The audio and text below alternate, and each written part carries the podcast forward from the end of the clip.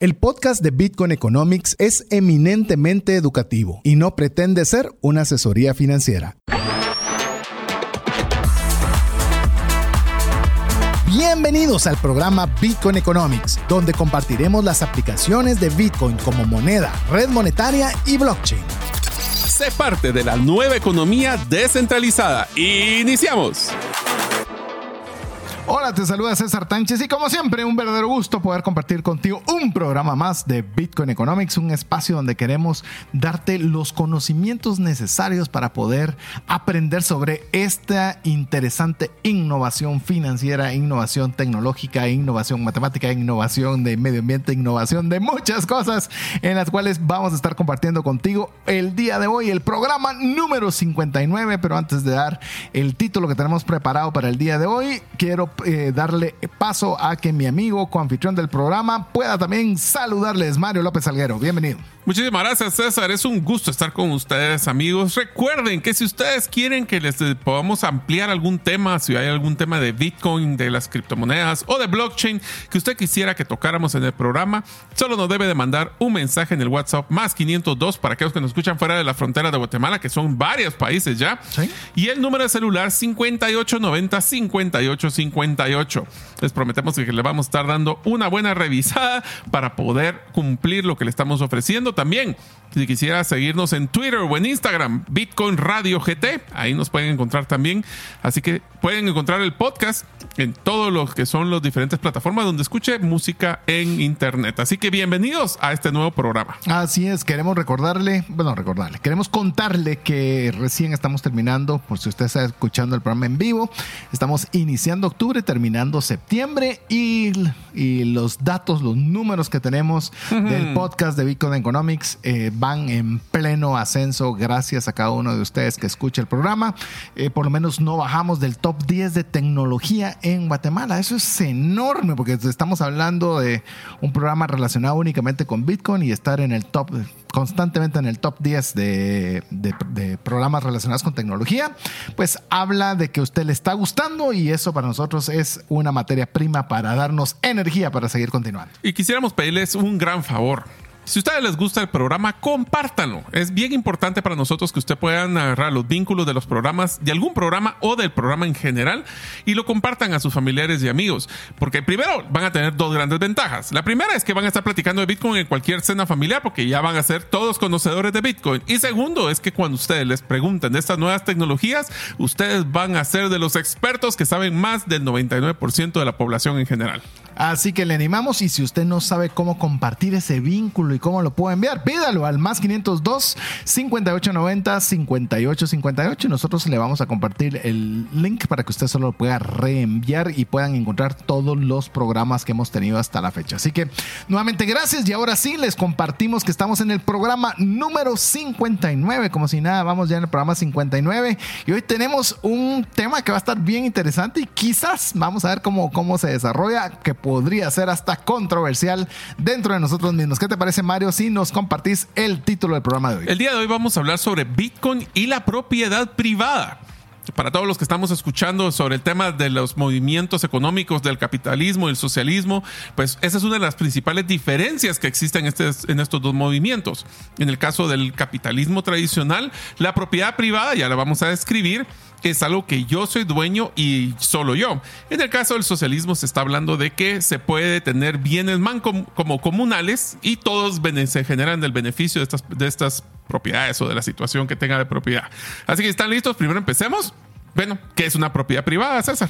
Fantástico. La propiedad privada se refiere al derecho legal. Le vamos a decir, nos gusta definir los conceptos y se refiere al derecho legal y moral de un individuo o entidad para, oiga bien, poseer, controlar y disponer de bienes y recursos de una manera exclusiva. Esto significa que los propietarios privados tienen el derecho de usar, disfrutar, vender, alquilar o transferir sus bienes de acuerdo, eh, oiga, oiga bien, eh, al momento de desarrollar todo el programa y el contenido que vamos a compartir con, usted, revisé varios conceptos y oiga, todos terminaban con esto, de acuerdo con las leyes y regulaciones establecidas en la sociedad. Oiga bien, sociedad no necesariamente país o gobierno. Es bien interesante. Entonces me gusta el concepto, así que ya le digo, es bien amplio si usted se puede dar cuenta. Y tal vez aquí dejamos como que la primera gran pregunta en la mesa. ¿Realmente tenemos propiedad privada? Nadie puede quitarnos aquello que nosotros consideramos que es propiedad privada. Bueno, yo creo que una de las cosas, y voy a empezar con algo que no está del contenido, César, pero cuando lo leí me llamó mucho la atención, y es que la pregunta es, ¿quién dice que es una propiedad mía? O sea, ¿cómo yo logro certificar de que tengo una propiedad? Hablemos la forma tradicional de una propiedad inmueble, que es una propiedad privada. ¿Cómo me puedo garantizar de que esa propiedad, primero, es en las dimensiones que yo digo, uno, y dos, de que esta propiedad sigue siendo mía? Ustedes han escuchado de que han habido muchos problemas en algunos países sobre temas de robo de propiedades o que inclusive se hacen cambios y sin que las personas que son todas dueñas del eh, pedazo de la finca o del espacio se hayan enterado. Y ahí es donde blockchain tiene una tecnología súper interesante, donde nosotros sabemos de que cual, imagínense que ustedes pudieran tener el registro de la propiedad inmueble de nuestro país cargado en blockchain donde nadie, exceptuando el dueño que tiene una llave privada y una pública, debe de verificar para hacer cualquier tipo de movimiento se acabaron los robos y se acabaron la incertidumbre de si es una propiedad mía o no lo es.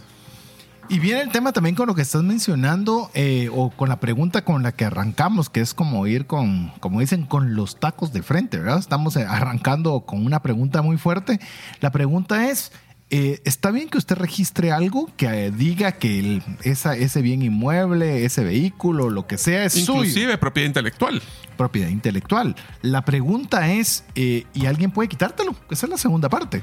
Y más que quitártelo, es, es cómo podemos pelear cuando alguien quiere decir que esa propiedad es de él y no es ya mía. Y que entre en un tema de juez y mientras decido si sí o si no, no es de nadie. O sea, es un tema bien complicado cuando nosotros decimos una propiedad privada y vamos a referirnos a eh, un caso ejemplo que quizás es muy extremo, pero puede, puede ejemplificar el punto. En el caso reciente que lo hemos comentado, lo que sucedió en Nicaragua, que el gobierno decidió que la, una universidad de ese país eh, ya no era de ellos y que iban a quedarse con las instalaciones, con el lugar, con la, con la caja y bancos, con todo lo que tenían. Entonces la pregunta es, eh, esa, eh, llamémosla la universidad que era privada en ese momento, ¿realmente tenía una propiedad privada? Bueno, sin ir muy lejos, también mira lo que pasó en Venezuela, donde el, gobierno decidió que empresas, tú podías tener tus acciones, pueden estar registradas en bajo el concepto de propiedad privada en ese país, y simplemente dijeron que se iban a expropiar y por ende tus acciones ya no valen. Y ahí es donde tienen que, los voy, a, los voy a hacer que piensen esto de una forma bien difícil. ¿Qué es lo que hace que ustedes sean realmente el dueño de algo? ¿Es un papel? ¿Es un registro electrónico? ¿Es un bien que puedes tocar? ¿Es físico? ¿Es digital? ¿Es, intangible? O sea, ¿quién dice que su carro es su carro? Pues en teoría un título, pero ¿y si ese título podría ser hackeado? Podría ser eh, malversado. Y te lo voy a poner. ¿Y qué tal si hay un juicio? Por, te voy a hablar. Voy, esto, estamos exagerando solo para, para ejemplificar el punto. ¿Qué tal si tenés un problema eh, con tu cónyuge por problemas de divorcio y parte de todo eso mientras cumplís lo que sea? Te dicen que, bueno, tus propiedades tienen que pasar a nombre de eh, o deben usarse o no las puedes utilizar mientras hay una conciliación. Es decir, eh, lo hace uno pensar realmente que es una propiedad privada. Y te lo voy a poner todavía, lo voy a, agrandar, Mario. ¿El dinero es propiedad privada, sí o no? Ah, ahí va la curva. ¿Qué te parece esa curva? Iba, eh, parecía que ibas a ir arriba y le, descendió la pelota. A ver. Bueno, vos. Eh, solo voy a hacer un comentario y después te digo lo del dinero. Pero inclusive, vos podés tener el certificado, el papel y la propiedad per se de algo pero sin embargo te pueden bloquear el acceso a dicho algo. Sí, las, famosas invasiones. No son invasiones. o sea, ¿cuántas veces ustedes han visto de que quiebra un banco y simplemente tu dinero, porque es el, el, encaje que quería con tu pregunta, era, ese dinero es mío, pero sin embargo ya no tengo acceso a él. Entonces, si tú me preguntas, ¿es propiedad privada? No, para mí no es una propiedad privada el dinero. Es simplemente una cantidad de valor que está asignada temporalmente a mi, a mi nombre. Correcto. Es más, a mí me gusta mucho decir de que, de ¿Qué, ¿Qué es lo que está inscrito en cada uno de los billetes que vos tenés? Caso de nosotros de Guatemala, dice Banco de Guatemala. Entonces, en resumen, es del Banco de Guatemala que está a mi disposición para poderlo utilizar.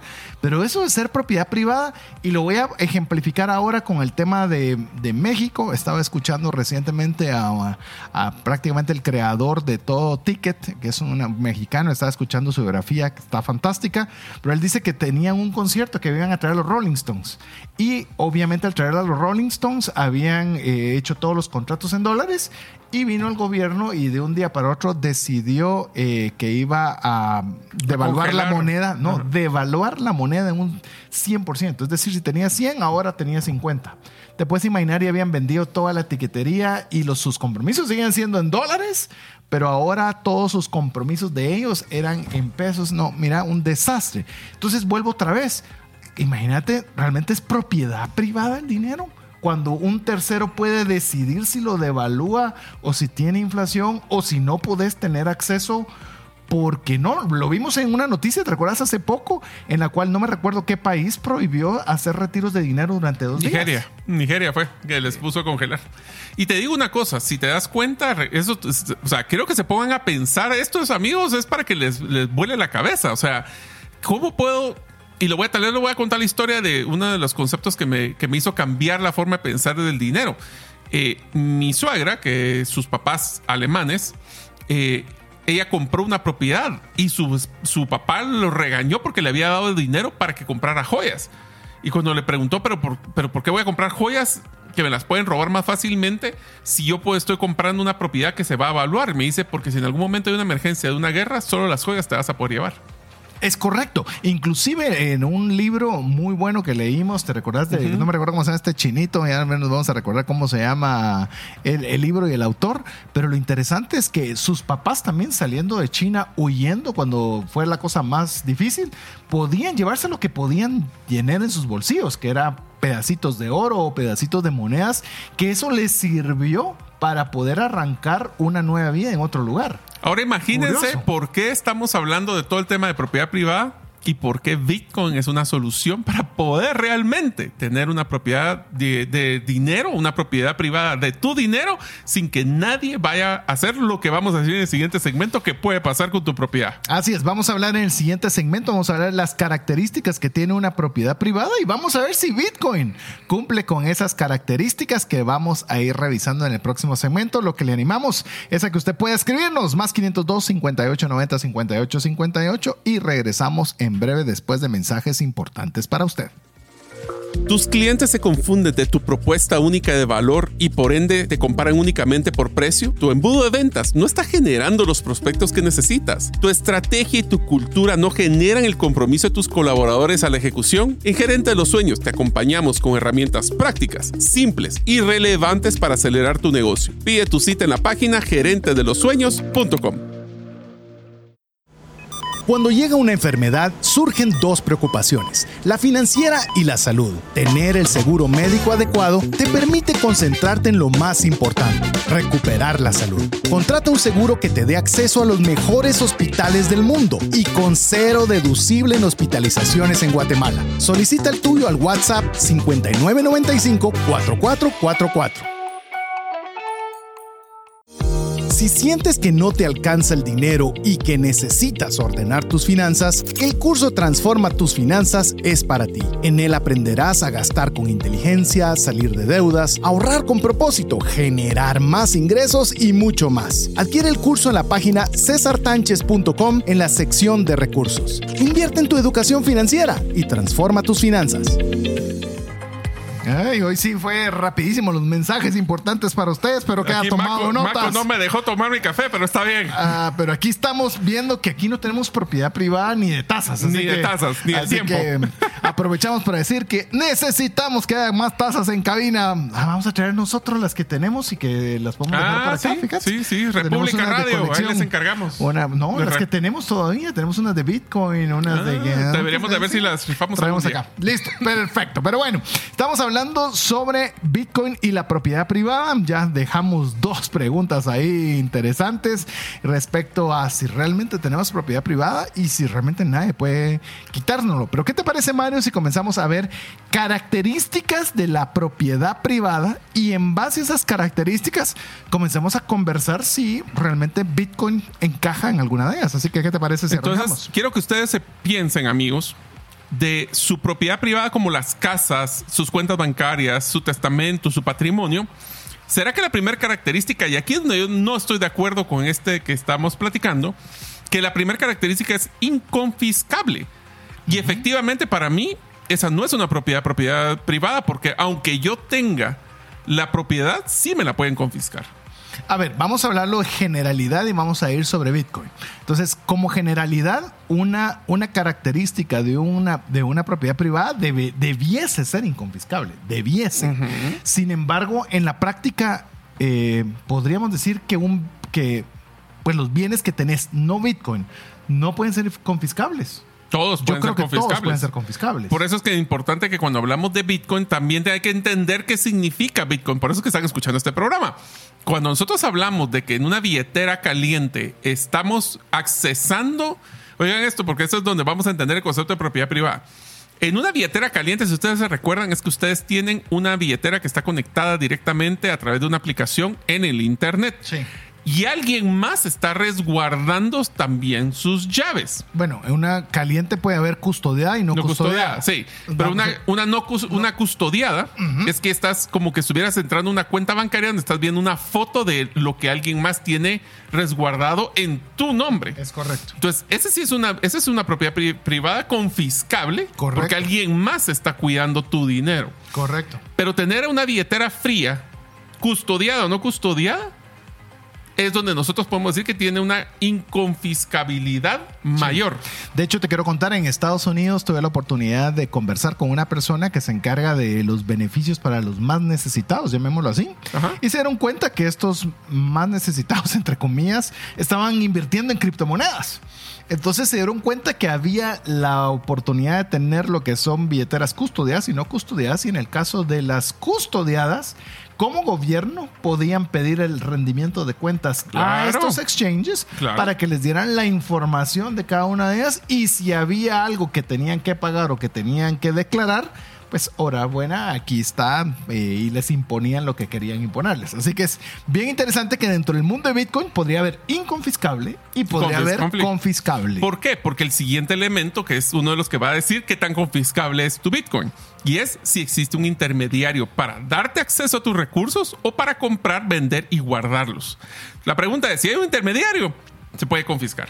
Si no existe un intermediario, que es la esencia de Bitcoin, es un punto a punto, pero tú resguardas en una billetera no custodiada fría, que ese es el Ledger o, o inclusive la de, la de Arculus, ahí es donde nosotros nos damos cuenta de que podemos tener un resguardo mayor a nuestra propia propiedad privada y a nuestros valores. A ver, con esta segunda característica, óigala bien, es que usted no necesita un intermediario para que le dé acceso a sus recursos. Es decir, usted no necesita pedirle a alguien que le, que le permita utilizar su vehículo. No hay alguien que le permita a usted entrar a su vivienda. Pero sí para validarlo, ¿no? Eh, correcto, es que ahí voy. Eh, usted, su propiedad privada en teoría debería poderla comprar, vender o guardar cuando usted quiere. Sin limitación. Exacto. La pregunta del millón es que será que puedes comprar siempre como querrás o venderla siempre como querrás. Pensemos que alguien viene y te la va a comprar en dinero en efectivo. ¿Podrás recibirlo? Es complicado. ¿eh? Es decir, tiene, la propiedad privada, cuando lo vemos como un término general, no es tan fácil de decir esto realmente es mío y, es un bien privado. En el caso de Bitcoin, por ejemplo, acceder a sus recursos no necesita a nadie. Para poder comprar, vender o guardarlos, tampoco necesita a nadie. Entonces, de alguna forma estamos viendo a Bitcoin como una forma muy pura de tener una propiedad privada. Y te podrían decir algunos de los oyentes, bueno, pero si yo tengo dinero en efectivo, sí lo voy a... Eso, eso que ustedes mencionan de intermediarios, no necesariamente... Les pongo el ejemplo cuando El Salvador pasó del colón a la dólar, literalmente todos los que tenían billetes de colones o los cambiaban o ya no iban a poder recibirlos en ningún lugar. Te voy a, te voy a solo ampliar un poquito lo que dijiste. Hoy por hoy, todavía es una moneda de curso legal el colón. Ahora pregúntame quién lo recibe y quién lo da. Es que, de Y que- si vos lo guardaste solo en colones, tu- todos tus recursos, ¿quién te va a recibir un colón? te pueden congelar el tipo de cambio, como también sucedió en Argentina. Es decir, el dinero en efectivo todavía creería que es una versión de propiedad privada todavía más amplia. O llamemos que sí tiene algunas características, pero puede estar sujeta a todo lo que le hemos estado comentando que eh, deja mucho que desear con el tema de propiedad privada. Dale el siguiente porque ese es no interesante. tienes limitación de monto. No hay una limitación de monto para el caso de una propiedad privada. ¿Qué piensas de eso? Yo creo de que sí hay límites, o sea, obviamente hay una capacidad disponible de generación de valor, pero al final del día, si tú tienes la capacidad, podrías en realidad comprar media Guatemala, si queremos verlo así. Que ahí sí creería que como, como propiedad privada, como Hay un recurso característica sí finito, hay. sí hay recursos finitos, hay una cantidad máxima de tierra, hay una cantidad máxima de billete físico, hay una Pero si cantidad tener los máxima. recursos no hay una limitación generalizada. Pensando en, en países que no son socialistas, ¿verdad? Donde llamemos son otros los factores que están, que creería que ahí tanto Bitcoin como los bienes que conocemos usualmente como propiedad privada califican en ambos.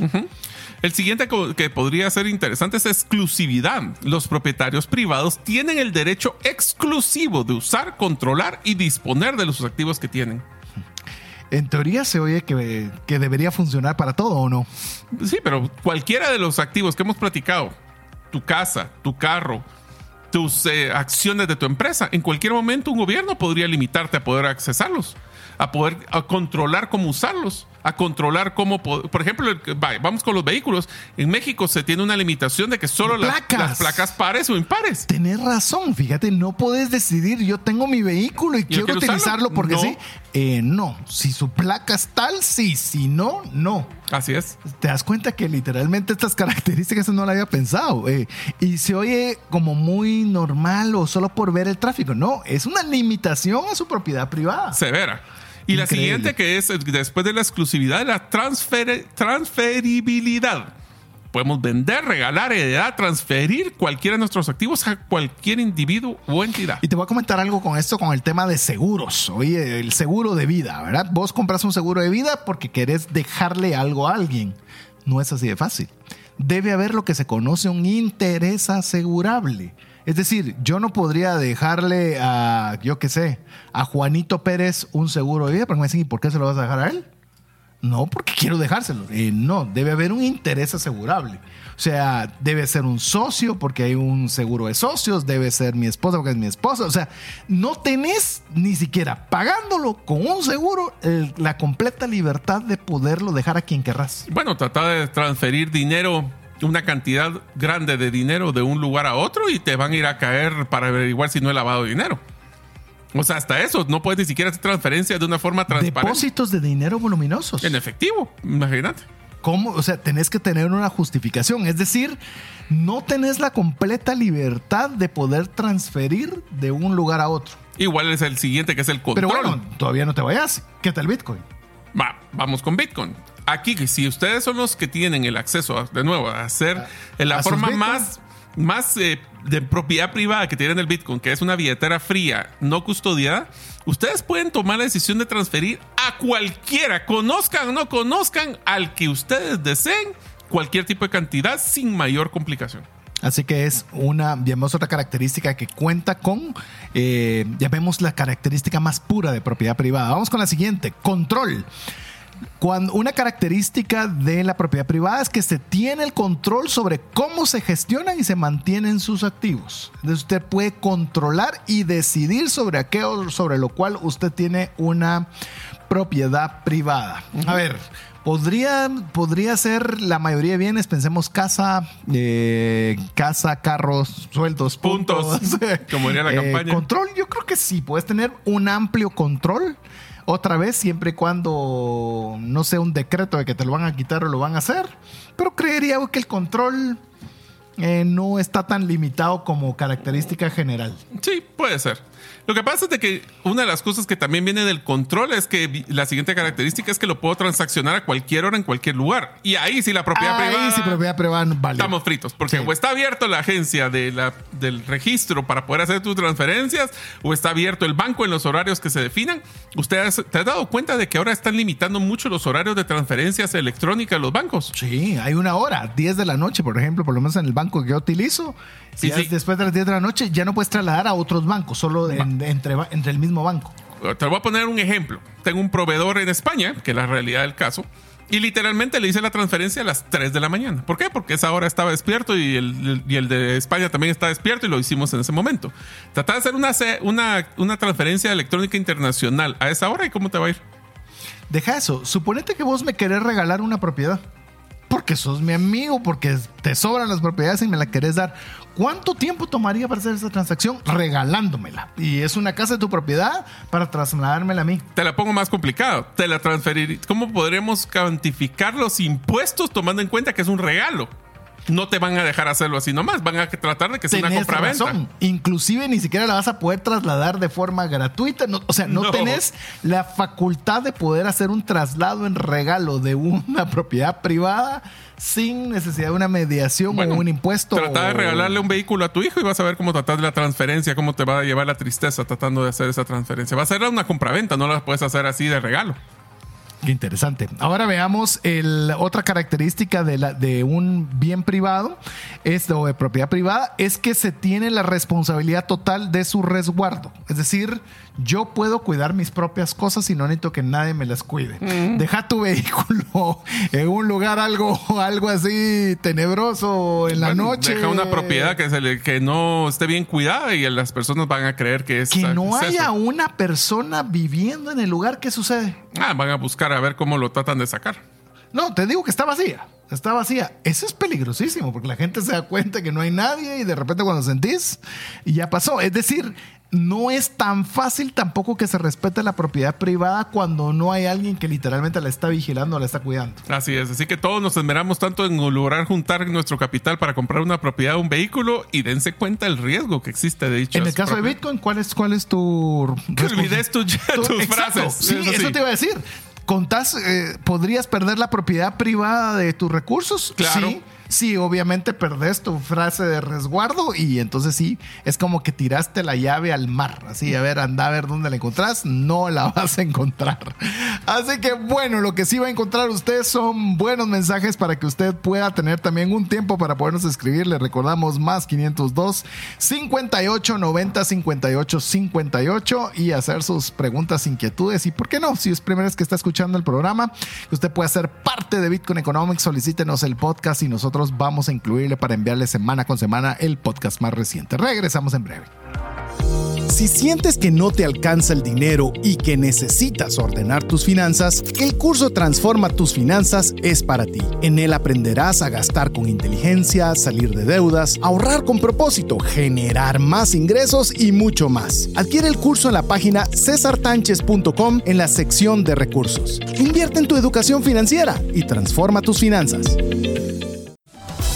¿Te gustaría establecer si el invertir en criptomonedas es para ti? En el libro 10 razones para invertir en criptomonedas y 5 para no hacerlo, aprenderás de forma simple, amena y práctica los conocimientos básicos sobre esta forma de inversión. Adquiere el tuyo al WhatsApp 2433-4589 o en las principales librerías del país. Si vives fuera de Guatemala, búscalo en Amazon.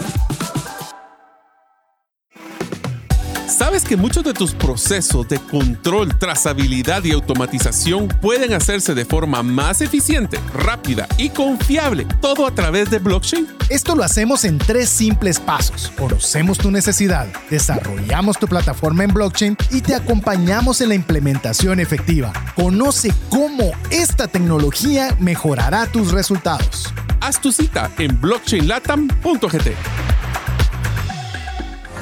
Queremos agradecer los mensajes que usted nos envía pidiéndonos que le enviemos el podcast. Recuerde, solo escríbanos un mensaje al WhatsApp más 502 58 90 58 58 indicando que le pongamos en nuestro listado de difusión y con mucho gusto le vamos a enviar el podcast más reciente. Aprovechamos a contestar una pregunta que nos dice, saludos, yo compré una Cold Wallet de Invesco que es Arculus ellos cuando ustedes lo estuvieron en el programa y mi pregunta es si es eh, confiscable. La respuesta es inconfiscable.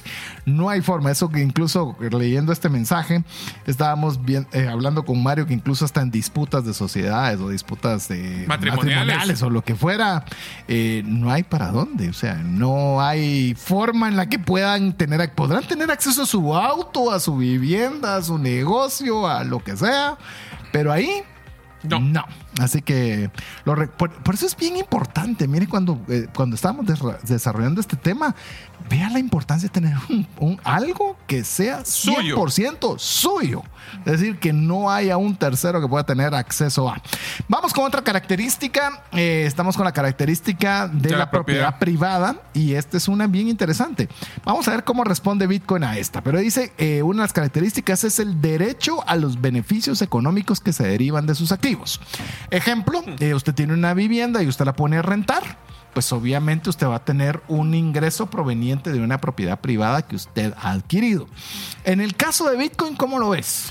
Primero yo creo que eh, sí existe ese beneficio de, los intereses o lo que quisieras ganar de cada uno de tus de tu propiedad privada hasta que te la limitan. En el caso de Bitcoin, la ganancia que se puede generar, que es tuya porque es parte innata de la propiedad de Bitcoin, es la hablemos del diferencial cambiario de las ganancias que pudieras tener por el, aumento de valor. El aumento de valor.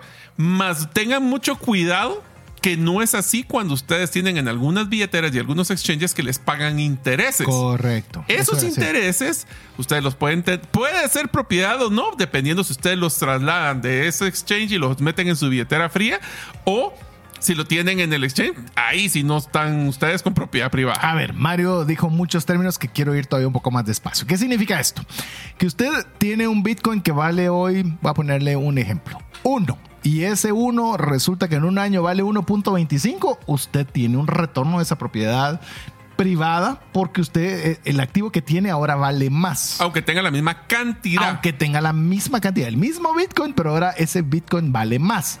Ahora bien, le pueden llegar a ofrecerle intereses dentro de algunas billeteras para que usted de su Bitcoin lo pongan a trabajar y a raíz de esto le dé intereses. Nosotros no se lo recomendamos, porque en ese momento usted ya no tiene una propiedad privada. Usted cedió esa propiedad privada a quien lo va a prestar, a quien lo va a dar a trabajar y todo lo que usted quiera.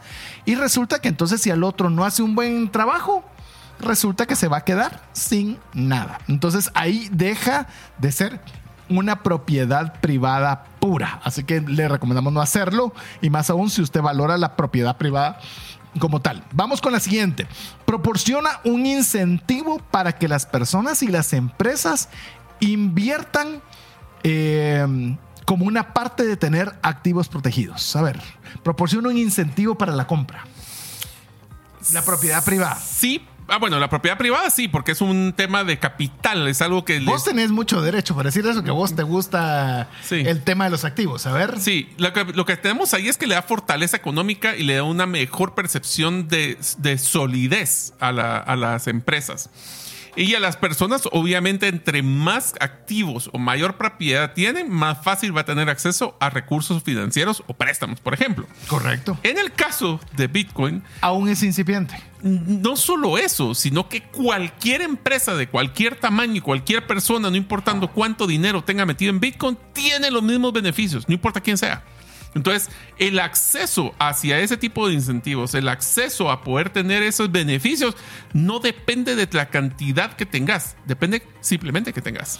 Y yo creo que poco a poco, eh, conforme vayan eh, conociendo más sobre esta temática la banca, o por lo menos queriendo ser más accesibles, o que tal vez puede ser que ya lo conozcan, se van a dar cuenta que van a tener un bien que es 100% líquido y que puede servir como el mejor. ¿Qué mejor garantía puedes tener que un recurso con el caso de Bitcoin que lo pueden liquidar en cualquier momento? Solo voy a hacer un pequeño paréntesis. Tuve una discusión bien interesante con la firma de auditoría que nosotros nos está ayudando con eh, una de mis empresas.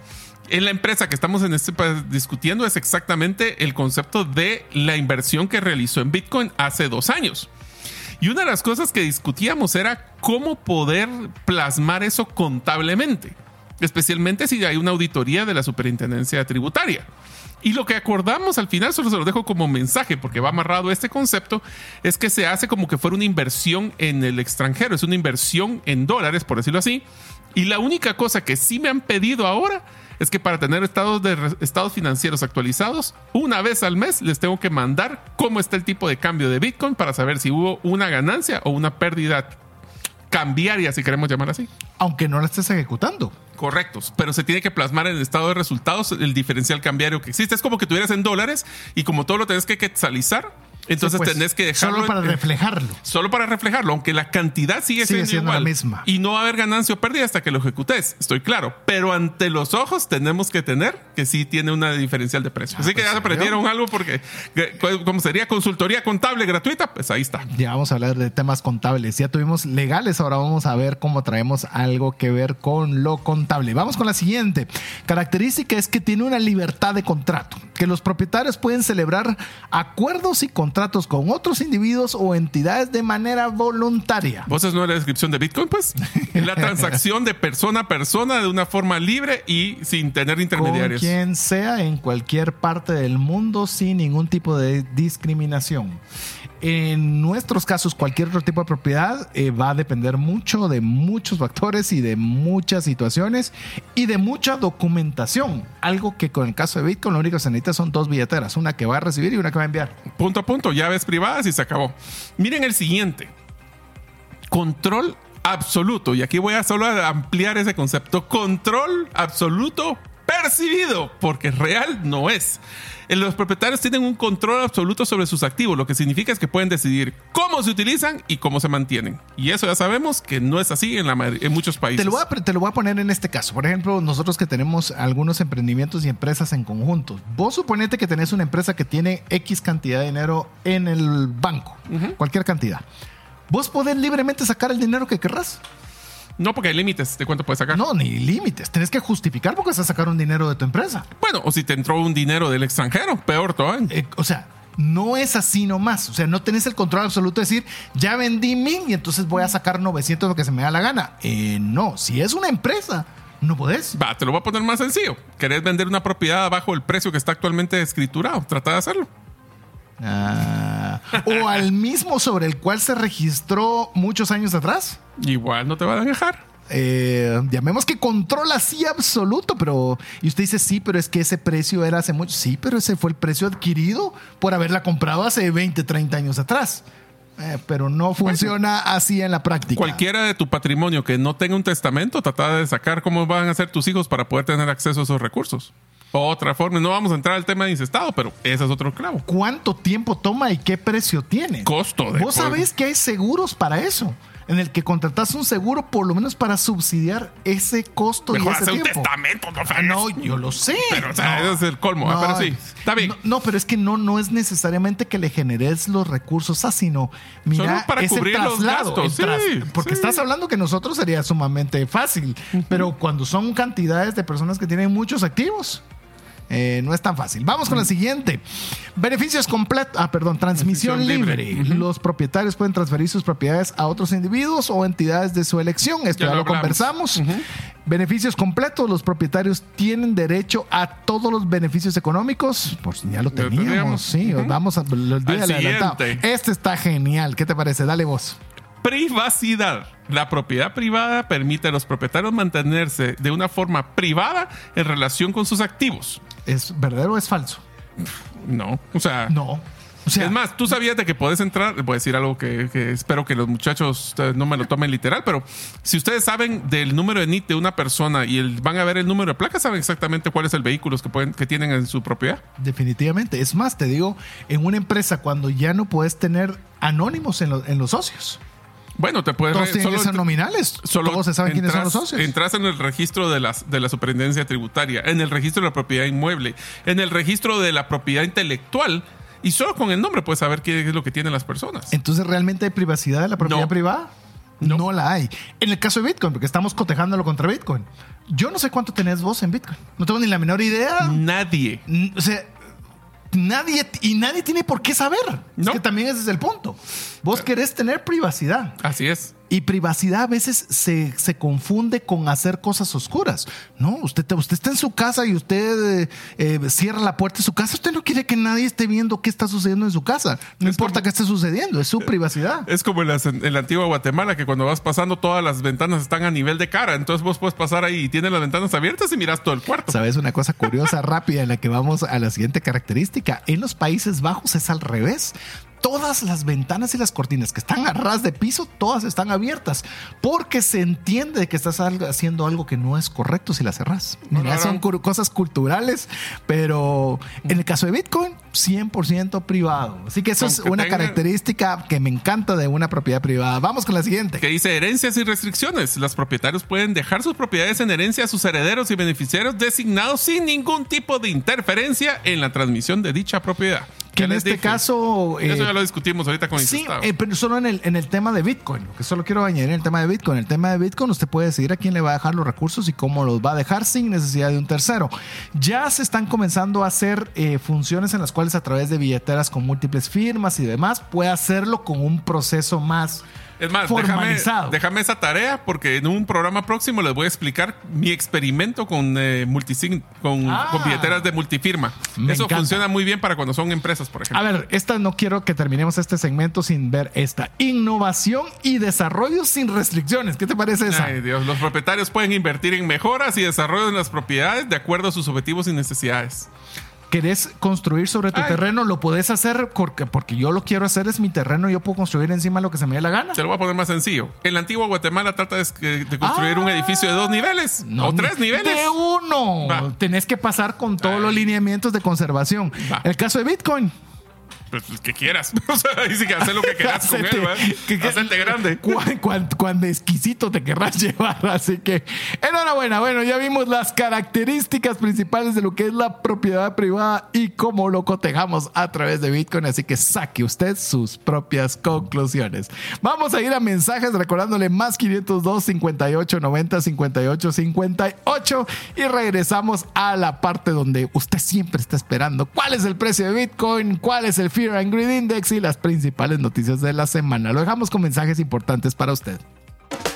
¿Deseas aprender a invertir en criptomonedas y no sabes por dónde iniciar? El curso Realizando tu primera inversión en criptomonedas te guiará desde cero hasta realizar tu primera inversión. No necesitas experiencia o conocimiento previo. Adquiere el curso en herramientasprácticas.com e ingresa el código Bitcoin Economics para poder obtener 5 dólares de descuento. Si sientes que no te alcanza el dinero y que necesitas ordenar tus finanzas, el curso Transforma tus finanzas es para ti. En él aprenderás a gastar con inteligencia, salir de deudas, ahorrar con propósito, generar más ingresos y mucho más. Adquiere el curso en la página cesartanches.com en la sección de recursos. Invierte en tu educación financiera y transforma tus finanzas. ¿Deseas realizar una desintoxicación digital en donde vives y trabajas? Para esto necesitas rodearte con la naturaleza, pero de una forma sostenible. En By Botanic te acompañaremos en tus proyectos de jardines verticales, azoteas verdes, paisajismo y jardinización, pero de una forma que mejore el medio ambiente. Para conocer más de nuestros proyectos y cotizar el tuyo, búscanos en la página bybotanic.com.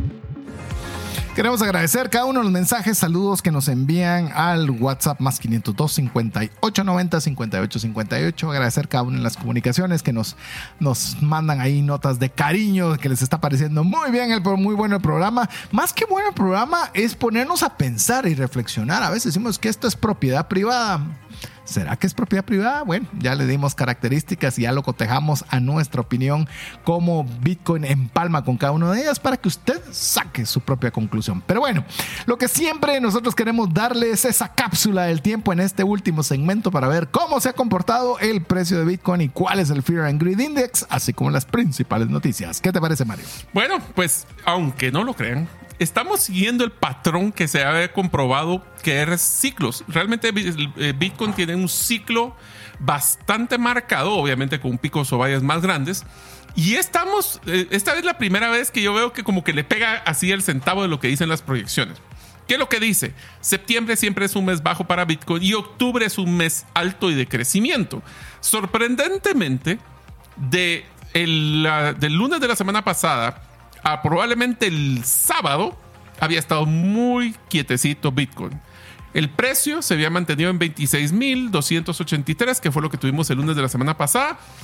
Pero el día de- del domingo, primero de octubre, O sea, todos esperaban que eh, iba a ser octubre un buen mes. pero no un buen día. Sí, hombre. Pues en un día, llegó a ahorita, el día de hoy, estamos en 27.818. Eso significa un 5.8% en un día.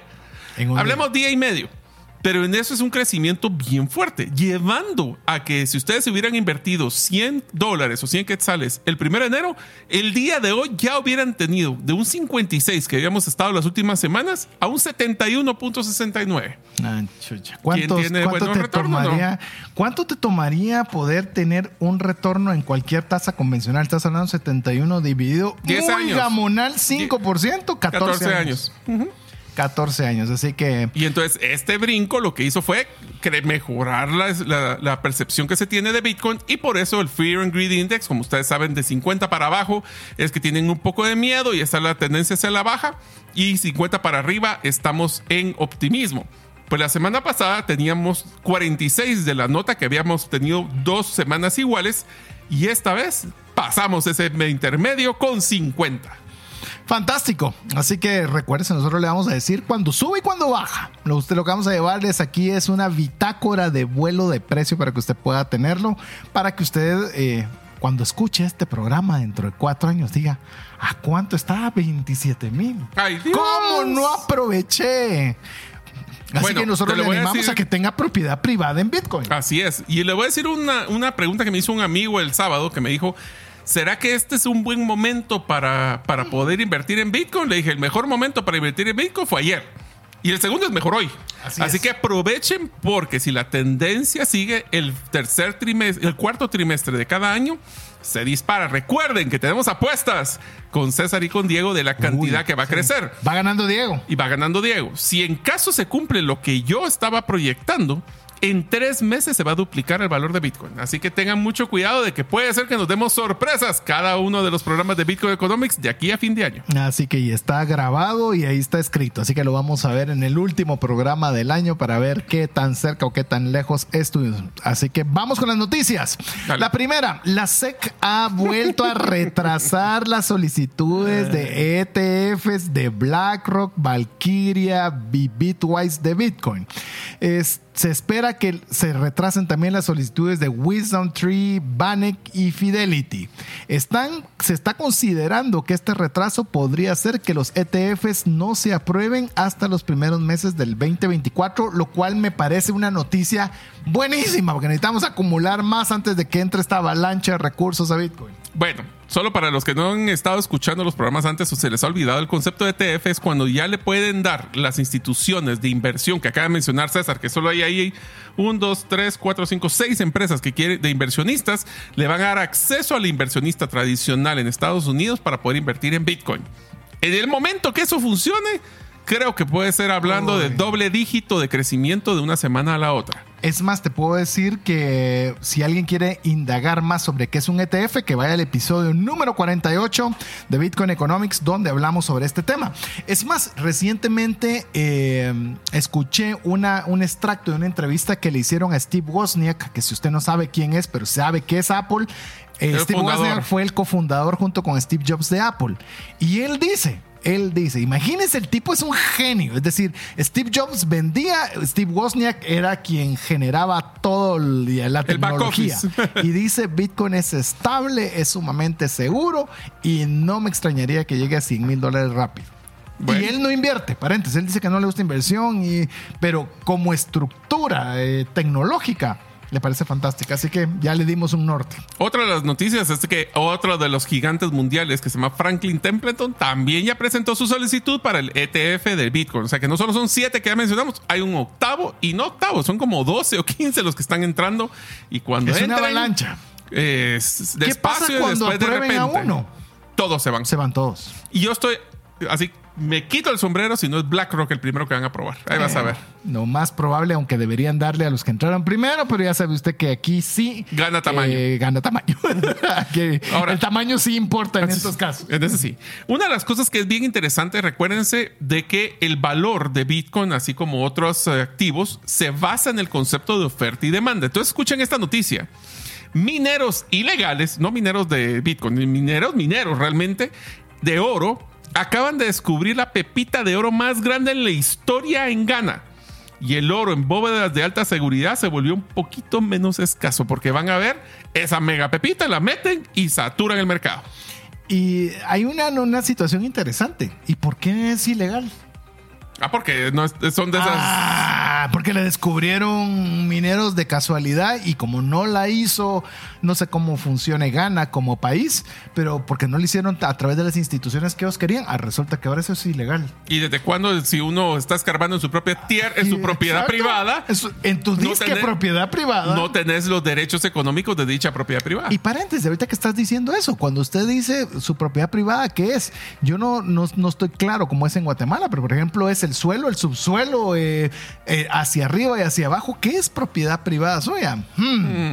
Así que ojo, cuando, con esta llegada de más oro, que no está contabilizado por no ser legal, pues resulta que hace que el oro sea ligeramente menos valioso a través de este. Solo quiero dar una noticia antes de la siguiente. Sí. Y es que no sé si te diste cuenta de que estuvimos a horas de que en el gobierno de Estados Unidos se cerrara por falta de recursos.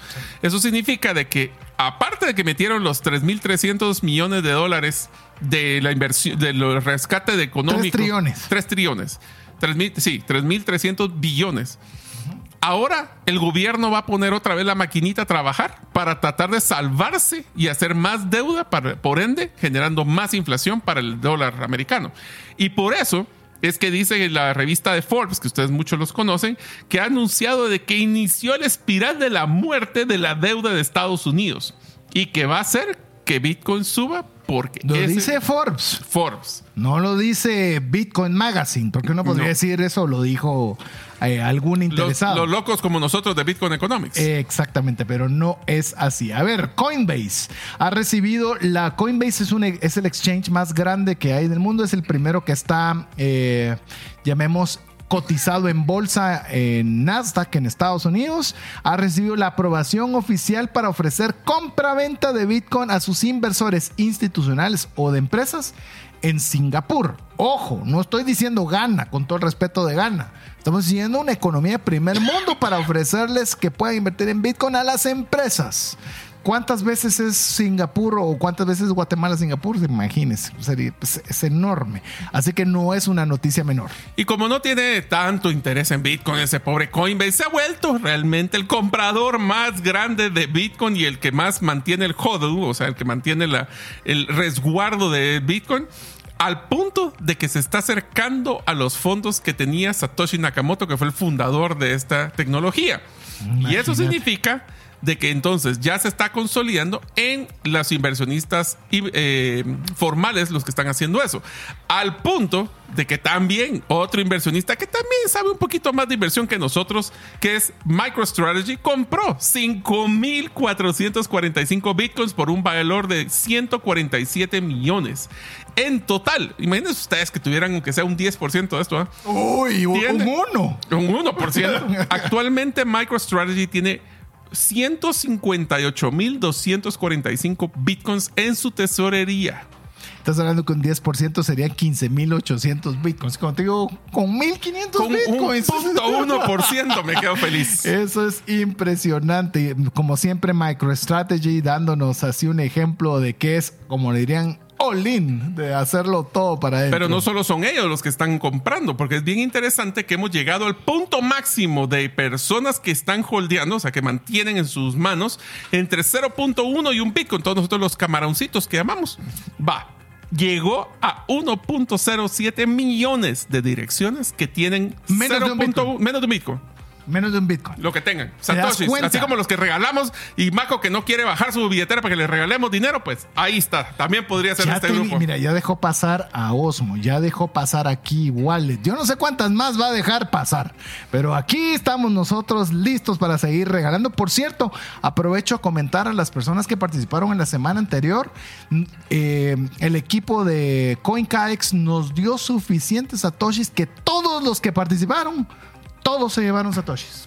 Todos. Habíamos dicho una que iban a hacer una cantidad. Vino CoinCaex dijo, no, vamos a dar más. A y todos. les cuento que todos recibieron. Así, Así que para que se gracias, den Joan. cuenta. Gracias, Joan. Así que enhorabuena. Vamos con la siguiente noticia. El Tribunal Popular de Intermediación de Shanghai reconoce a Bitcoin como una moneda digital. Oiga bien. Única y no replicable gracias a su oferta limitada y sus atributos de propiedad inherentes tanto en esfera social como financiera. Shanghai, estás hablando otra economía de primer mundo que está diciendo eh, no hay otro activo tan bueno como este. Y el otro que tal vez voy a mencionar que es bien interesante que no está aquí es la semana pasada canceló su interés del CBDC de Nigeria. O sea, la moneda, el quetzal digital que le llaman, o en este caso no sé cómo será la moneda de Nigeria, había sido lanzada por el problema que Nigeria no tenía acceso ni a la bancarización ni el dinero impreso necesario para poder mantener la economía a flote. Y lo que trataron de hacer fue forzar de ese dinero, ese dólar digital, pues tiraron la toalla la semana pasada porque no se, se dieron cuenta de que era incontrolable porque es descentralizado. Así es. La Fed acaba de anunciar también una nueva pausa en los tipos de interés que van a Ah. permanecer entre 5.25 y 5.50. Oficiales, vayan a ver la Dicen, real y van a ver dicen. que es como cuatro veces eso. Pero esta historia me gusta mucho y la vamos a mencionar rápidamente. Binance vuelve a derrotar a la SEC. El juez ha rechazado la solicitud de la SEC de inspeccionar a Binance. Binance US, solo para Binance claro. Estados Unidos, sí. Sí. Binance Estados Unidos. ¿Alguna otra más antes de.? Ah, la siguiente, dala, pues está Bueno, muy buena. El banco de inversión más grande de Japón, Nomura, va a empezar a ofrecer Bitcoin a sus miles de clientes. Empieza la tendencia. Tras lanzar oficialmente el fondo de inversión en Bitcoin para inversionistas institucionales. En pocas palabras, lo que la SEC no quiere hacer en Estados Unidos, Japón ya lo hizo. BlackRock, State Street y Vanguard son los principales socios, oiga bien, del 88% de las 500 empresas más importantes de Estados Unidos. Y solo te voy a hacer un paréntesis. Principales socios, no es que sean socios, o sea, el número uno, o sea, son el mayoritario. Y te pongo una- un tema interesante. De esos tres, son mayoristas de las siete que componen en capital el 80% del S&P 500. No olvídate. Y la última noticia, los que guardan Bitcoin a largo plazo, es decir, eh, representan el 76% de los Bitcoiners. Oye eso, eso me parece fenomenal. Los que retienen por más de 155 días equivale al 77, 76% de los que tienen Bitcoin. Así como MUA y como BUA. Y como Boa. Así que, y esperamos que Boa también. Así que bueno, llegamos al final del programa, Mario. Amigos, les espero que les haya gustado esta discusión que tuvimos sobre la propiedad privada de Bitcoin y cómo Bitcoin realmente es la mayor propiedad privada que existe de punto a punto y que sigan de cómo vamos a cambiar el mundo con Bitcoin. Así que Ah, y perdón, sí. y como diría Diego, todos los caminos nos llevan a Bitcoin para que no se pierda esa tradición. Así es, así que creemos de que Bitcoin es la mejor forma de propiedad privada que usted pueda tener y no importa cuántos recursos tenga, tenga algo que sea ri- 100% realmente suyo. Así que en nombre de Mario López Salguero, Diego Villeda, que no pudo estar con nosotros el día de hoy, su servidor César Tánchez, esperamos que el programa haya sido de ayuda y bendición. Esperamos contar con usted la próxima semana, si así Dios lo Mientras eso sucede, que Dios le bendiga.